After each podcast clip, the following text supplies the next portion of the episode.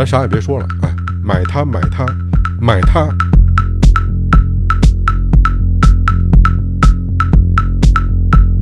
为什么他一句话能引来这么大反应呢？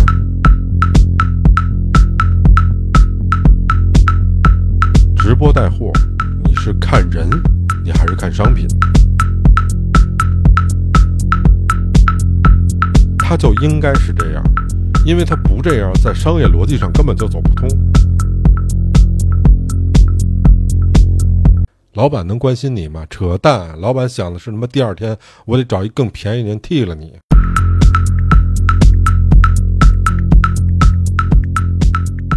花西子越来越贵了，哪里贵了？这么多年都是这个价格，好吧，不要睁着眼睛乱说。国货品牌很难的，哦，而且花西子真的不是那种随便买原料就做的品牌哎。我跟花西子跟了多少年，他怎么起来的，我是最知道的一个人。是，他们就差点把他们家掏给我了。差点花西子姓李了，好不好？真的乱说，这么多年都是七十九块钱，哪里贵了？买一支送两个替换装，很划算，七十九。有的是找找自己的原因，好吧？这么多年了，工资涨没涨？有没有认真工作？好不？然后我们直播间也会有非常便宜的眉笔给大家做那个呃，就补充，所以大家根据自己的需求来买，好不好？不是所有人都要买花西子啊，没有那个我不不我不帮花西子招黑了。不是所有人都要买花西子，我们还有五十块钱三支的眉笔，好吗？也会有，好，好不好？我们也会有，所以大家可以多多的期待，好吗？不好意思啊，没问题，想买什么就买什么，好不好？咱们就做一件事情，圆滑。哎，圆滑，我也在学习做这件事情。嗯嗯。那么您刚才听到的声音呢，是在九月十号的直播间里面，当李佳琦同学介绍七十九块钱一根眉笔的时候，一位消费者在评论区里面啊，就跟他说这商品。貌似是越来越贵了。那李佳琦一听呢，不乐意了呀，所以他反问了消费者：“刚才我们听到声音里面的那一段话。”那这一下可不得了了，应该说他的这几句话引起了轩然大波哈，在评论区里面后来发酵的很厉害。呃，众多的拥护他的粉丝们也纷纷开骂。我看有网友说说建议封杀这个人啊，还有人说。要让其灭亡，必先让其疯狂。你看看，后来呢，央视也都坐不住了，说李佳琦们别再飘了，语重心长啊，真是应了那句话，叫“墙倒众人推，哎，破鼓众人锤”。那这两天，据说李佳琦的微博啊，上面已经掉了得有百万的粉丝了。我想啊，李佳琦应该说做梦也想不到，因为自己的一句话。啊，又伤害了这个人民群众的情感，引起了这么大的一个事件。那么今天呢，咱们就来聊一聊李佳琦和他的猪猪女孩们的故事。首先，怎么看这件事儿？呃，我得说，我没有在直播间买过任何的东西，这块我没有购物的经验。同时呢，我也没有看过李佳琦的直播。可是，应该说这三个字啊，在现在的直播电商的时代，尽人皆知。这位今年三十出头的湖南小伙子，他曾经在南昌市担任一个美妆品牌专柜的销售。那么，二零一七年的时候，依靠着这个直播的风口，哈，应该说是一炮而红。我想有一句话，肯定大家无人不知，无人不晓，我都知道，就叫买它，买它，买它。嗯，因为他之前呀有在美妆专柜销售过的经验。然后同时呢，他对口红这个品类的知识应该说是非常非常的专业，而且呢，也正是他有这样的一个线下销售的经验，所以他知道美妆的目标客户这样人群的一个特点和销售话术，所以啊，在他的直播间里面，应该说幽默、热情和专业，这个是他直播的一大特点。当然，他也亲自去试用很多的美妆哈，让他的粉丝能够看到效果。那就这么一点一点的，从一个普普通通的小镇青年，一跃成为直播电商一哥。那么在二零二一年，中国网络主播的年度净收入的百强榜里面，李佳琦也在榜单之中，而且应该说成绩那真的是引人注目啊！他的年净收入就高达十八点五五三亿人民币，这数字啊！不仅远远的超过其他的网络主播，甚至超过了大部分当年上市公司的年度业绩。二零二一年，中国 A 股一共有五千二百七十四家上市公司。如果将这些上市公司的净利润，哈，净利润就是你挣多少钱，做了一个比较，低于李佳琦这个十八点五五三亿的公司，有四千八百九十七家。那这意味着什么呢？这就意味着李佳琦一个人净收入超过了当年百分之九十三的上市公司的净利润。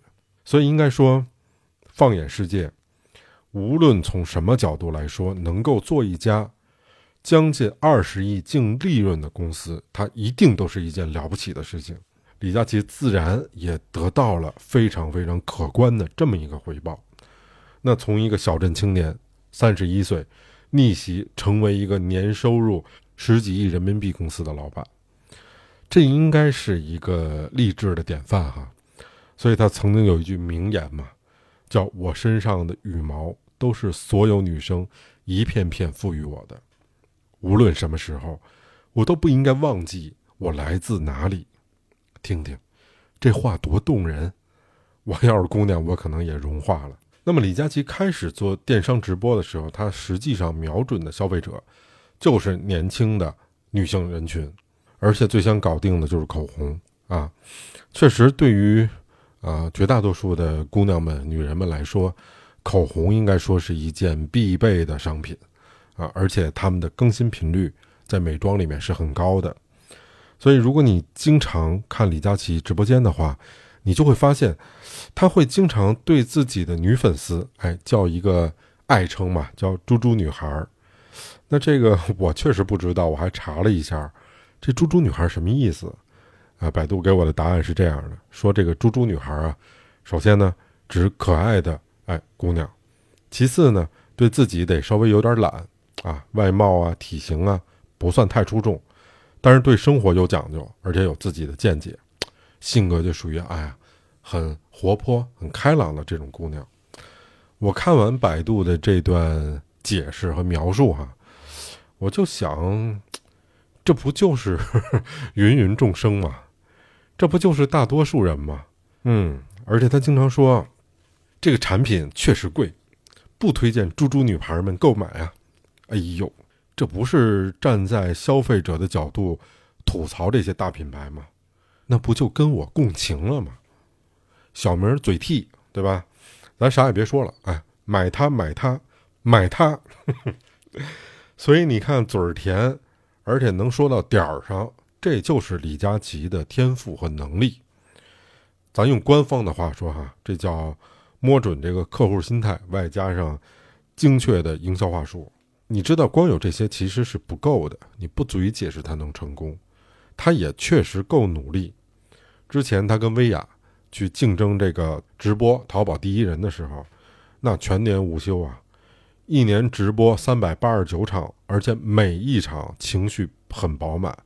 热情洋溢这么一个状态，啊，所有这个说过话的啊，练过嘴儿的，大家都知道，其实这是一个体力活儿。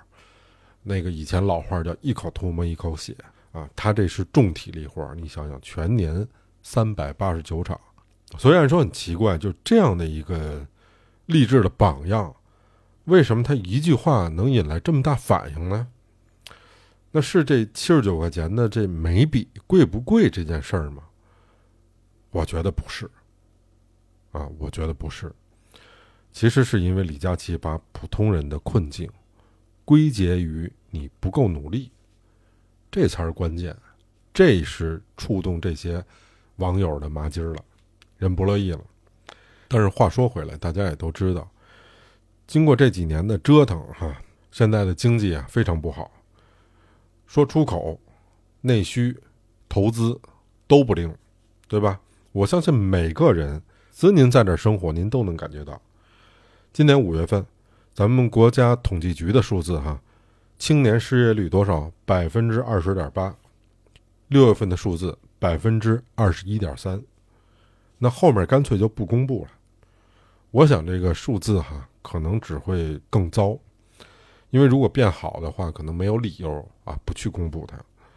而现在的用工市场其实也是内卷的很厉害。我觉得那简历都得按照完人、按照圣人的标准去写，要不你恐怕你连个面试的机会都没有。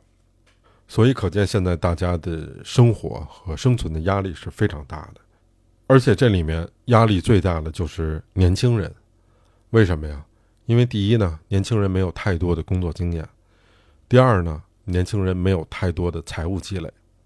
而这些人其实恰恰正好是李佳琦口中的“猪猪女孩”和男孩们。所以，当工资上涨不是必然的，当努力和成功不能划等号，当李佳琦没有给他的受众提供更多的情绪价值的时候，说了一句：“找找原因。”这么多年工资不涨，有没有认真工作？我想，这就变成推倒多米诺骨牌的第一章。那这两天，李佳琦的这个微博粉丝啊，确实也骤降了一百多万。所以九月十一号，李佳琦同学声泪俱下的发表了一个道歉的视频。我是李佳琦，今天在直播间郑重的跟大家说一句对不起。因为前两天，嗯，我在直播间里回应了一位女生对产品的评论，我说的话非常不合适，让大家失望了。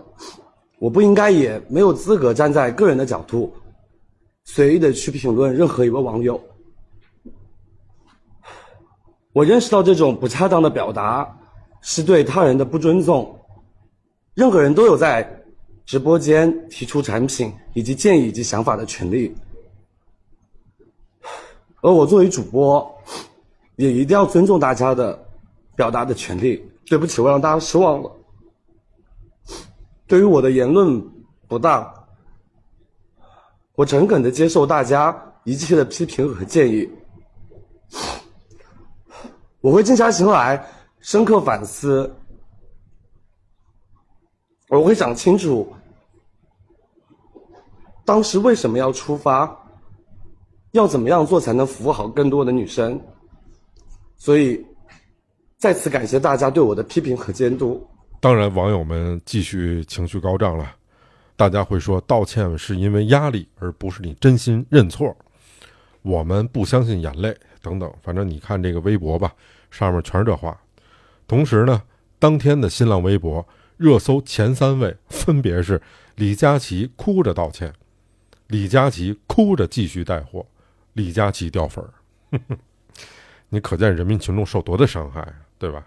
那我们下面要聊的是，实际上这样的一个事件和这样的一个舆论，给李佳琦造成了多大的伤害呢？那我想哈，这件事实际上对李佳琦的伤害其实是。不大的影响很小。那他在第二天道歉的当天，他不是也带货直播了吗？当时他直播间里面有五万份商品，一样是秒空啊，那几秒钟就全没了。所以中国的事儿就是这样，他很多是不按常理出牌的。比如说，为什么陷入如此巨大的舆论漩涡里，他的直播间还会有这么多人买东西呢？对吧？不都在骂吗？不都觉得他道歉不诚恳吗？不都打算要取关人家吗？那为什么还有这么多人买东西呢？所以我想，答案是很多人其实都明白这样的一个简单的问题。这个问题就是：直播带货，你是看人，你还是看商品？如果李佳琦提供的不是物美价廉的产品，也不会有这么多人去购买。所以，本质上你看中的其实是产品的性价比，你看中的是李佳琦这种供应链的能力。你就有可能在他的直播间里面能抢到又好又便宜的东西，对吧？你看中的是这个，实际上这很公平，就是我提供很好的产品、很好的服务，然后你愿意买单。所以，如果有一天李佳琦直播间里面他所有的产品比其他的主播或者其他的直播间贵两成，您依然选择在这儿买，那我觉得我给你点赞，那我觉得你是因为。喜欢李佳琦，你在这里面有一些情感因素起了作用，可是我相信实际不会出现这种情况啊。就我国消费者最大的特点就是忠诚度很低呀，你还是看重性价比，对吧？谁便便宜谁好，你就上哪儿买去，跟李佳琦、张佳琦、王佳琦没什么关系。所以我们得明白，现在的直播带货根本不是当年一人一小格子间里面搁一手机啊，这边再搁一补光灯，就这么简单了。现在已经是几千亿和上万亿的一个大生意了，因为它这里面有诸多的环节，比如说从物流啊到供应链，然后到选品，从直播、客服到运营等等很多的环节。那我们就简单分析一下。首先，品牌方人家得赚钱吧，平台方得赚钱吧，主播主播团队得挣钱吧，对吧？上述的所有环节都得赚钱，您这网友还得占便宜。我就问，那谁吃亏呀？谁吃亏呢？这经济学里面这就叫不可能三角。所以，主播一定得带这种高佣金、高毛利的产品。那七十九块钱的一根眉笔，还得送俩换装，贵吗？绝对价值来讲不贵。它虽然不贵，但是一定也是利润率很高的一个产品。那不卖七十九块钱，我给你打一折，对吧？咱打一对折，卖你二十九、三十九块钱。还包邮，那品牌方得挣钱，平台得挣钱啊，主播团队都得挣钱。我就问问你敢用吗？你动脑子想想，对吧？你敢用吗？那天他在直播间里面有一句话，其实引起了我的注意哈。他说：“现在国产品牌已经很难了，为什么难呢？不光说李佳琦这个直播，我们要说这件事儿，得把所有的直播拉平了看，平均说。”我就敢说这么一句话：杂牌子、三无产品、假冒伪劣，在某多多、某手、某音上的直播太多了，都是这种东西。你还别觉得新鲜，它就应该是这样，因为它不这样，在商业逻辑上根本就走不通。因为只有杂牌子、三无产品、假冒伪劣，才能做到高佣金、高毛利，平台主播和商家才能挣到钱。要不然他们对着镜头、对着屏幕嘚不嘚、嘚不嘚、嘚吧十来个钟头，图什么呀？干嘛呢？这儿，对吗？所以，对于品牌商家而言，你要竞争的对象实际上是这些三无产品，是这些假冒伪劣或者杂牌子的产品。那当然，他们价格有优势了，再加上主主播跟你一一通忽悠，对吧？那就确实有很多人买，然后买完再退。在快消品类里面，直播退货率百分之五十左右。啊，听说衣服到百分之六十，俩人买完了有一个退的，这里面物物流的费用还是包的啊，就这样还有钱挣，你想想，这些商品的利润率有多高？所以一些有品牌的、有品质的，它当然难，难不就难在这儿吗？你在一个什么环境里面跟别人竞争啊？这游戏规则公平吗？其实问题在这儿，对吗？佳琪说：“是不是不够努力啊？是不是应该检讨一下自己？全急了。”合着这柿子捡软的捏，这道理都明白。李佳琦这个痛哭流涕的，不是也说了吗？说以后啊，说话得注意，什么意思呀？就是不能再说真话了啊！要做一个圆滑的人，要做一个配得上十几亿身家的人。我想以后这些网友们啊，大概率也听不到李佳琦说这样的话了。你也见不到一个真实的李佳琦了，你会不断的、反复的听到我的猪猪女孩们，这个好贵，不要买它哟。要变回曾经的那个李佳琦，这就是天天习惯被舔，也就舔出习惯了，啊，还舔出幻觉了，就得讨好我，就得顺着我说，就得尊重我，你可拉倒吧！天天叫你宝贝儿不要紧，要紧的是你真把自个儿当宝贝儿了。结果人家说两句真心话，您一下又破防了，何必呢？我觉得李佳琦这样的，总比明面上哄着你、舔着你、赚着你的钱，背地里骂你傻王八蛋强。真的，你要觉得那些人尊重你啊什么的，那都是表面上给你表演罢了，咱别活在幻觉里。所以有时候我看着这些话，我都觉得挺逗的。中国有句老话叫“仇报仇来冤报冤”，对吧？什么意思呀？就今儿您这现状怎么造成的呀？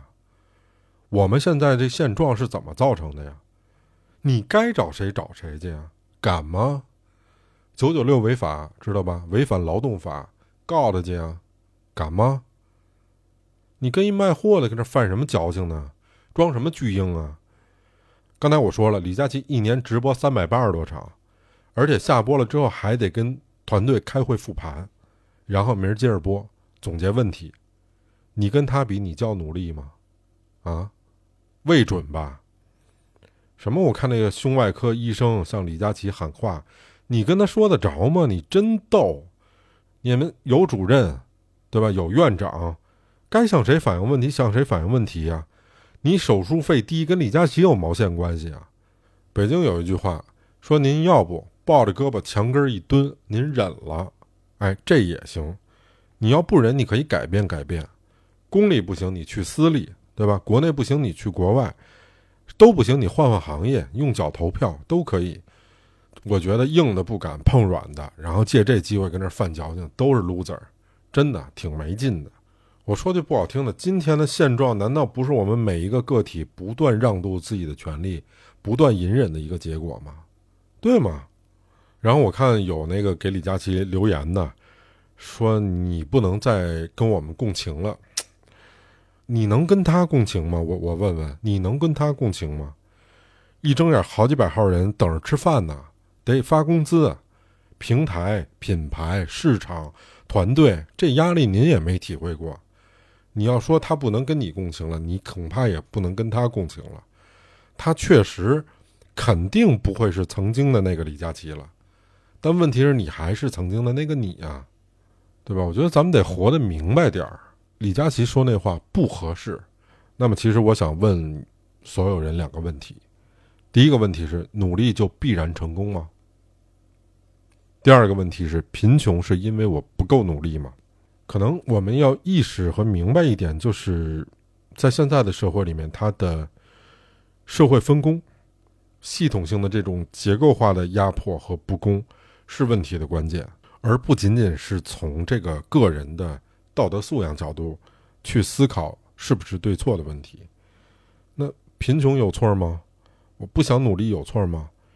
那如果你觉得这个佳琪狗狗啊，在我们的帮助下取得了这么大的成功，他再也不是那个跟我们一样的佳琪狗狗了。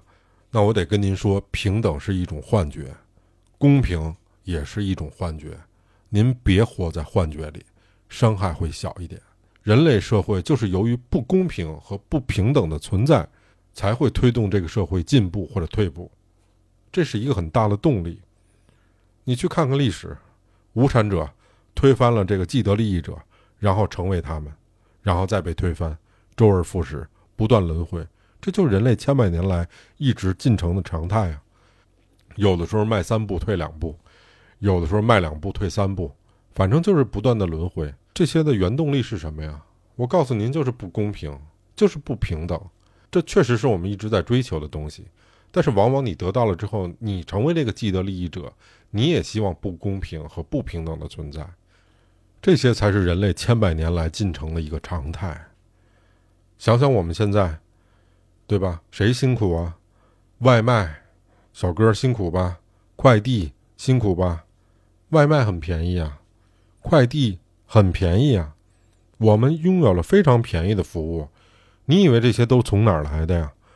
正是那些做着最繁重体力劳动的人，却拿着最少的报酬，公平吗？当然不公平啊！为什么呀？这是因为社会的分配制度就这样，在我们这儿，这种体力劳动者就叫牛马，他们就是出卖了自己的青春，出卖了自己的体力，去换取一些生活资料，而且拿的是最低的。但是可能你换一个国度就不是这样了。我们都知道，就是有钱人跟没钱人在国外哈，有一句经典的笑话，叫没钱的人自己自己洗奔驰，有钱的人去外面洗奔驰。对吧？他们不点外卖，为什么呀？是因为外卖的费用比这个商品本身的费用还要贵。这个就是在另外的一个社会制度和社会分配里面，这样的人就受尊重啊，这样的人就不会做牛马拿到最低的工资。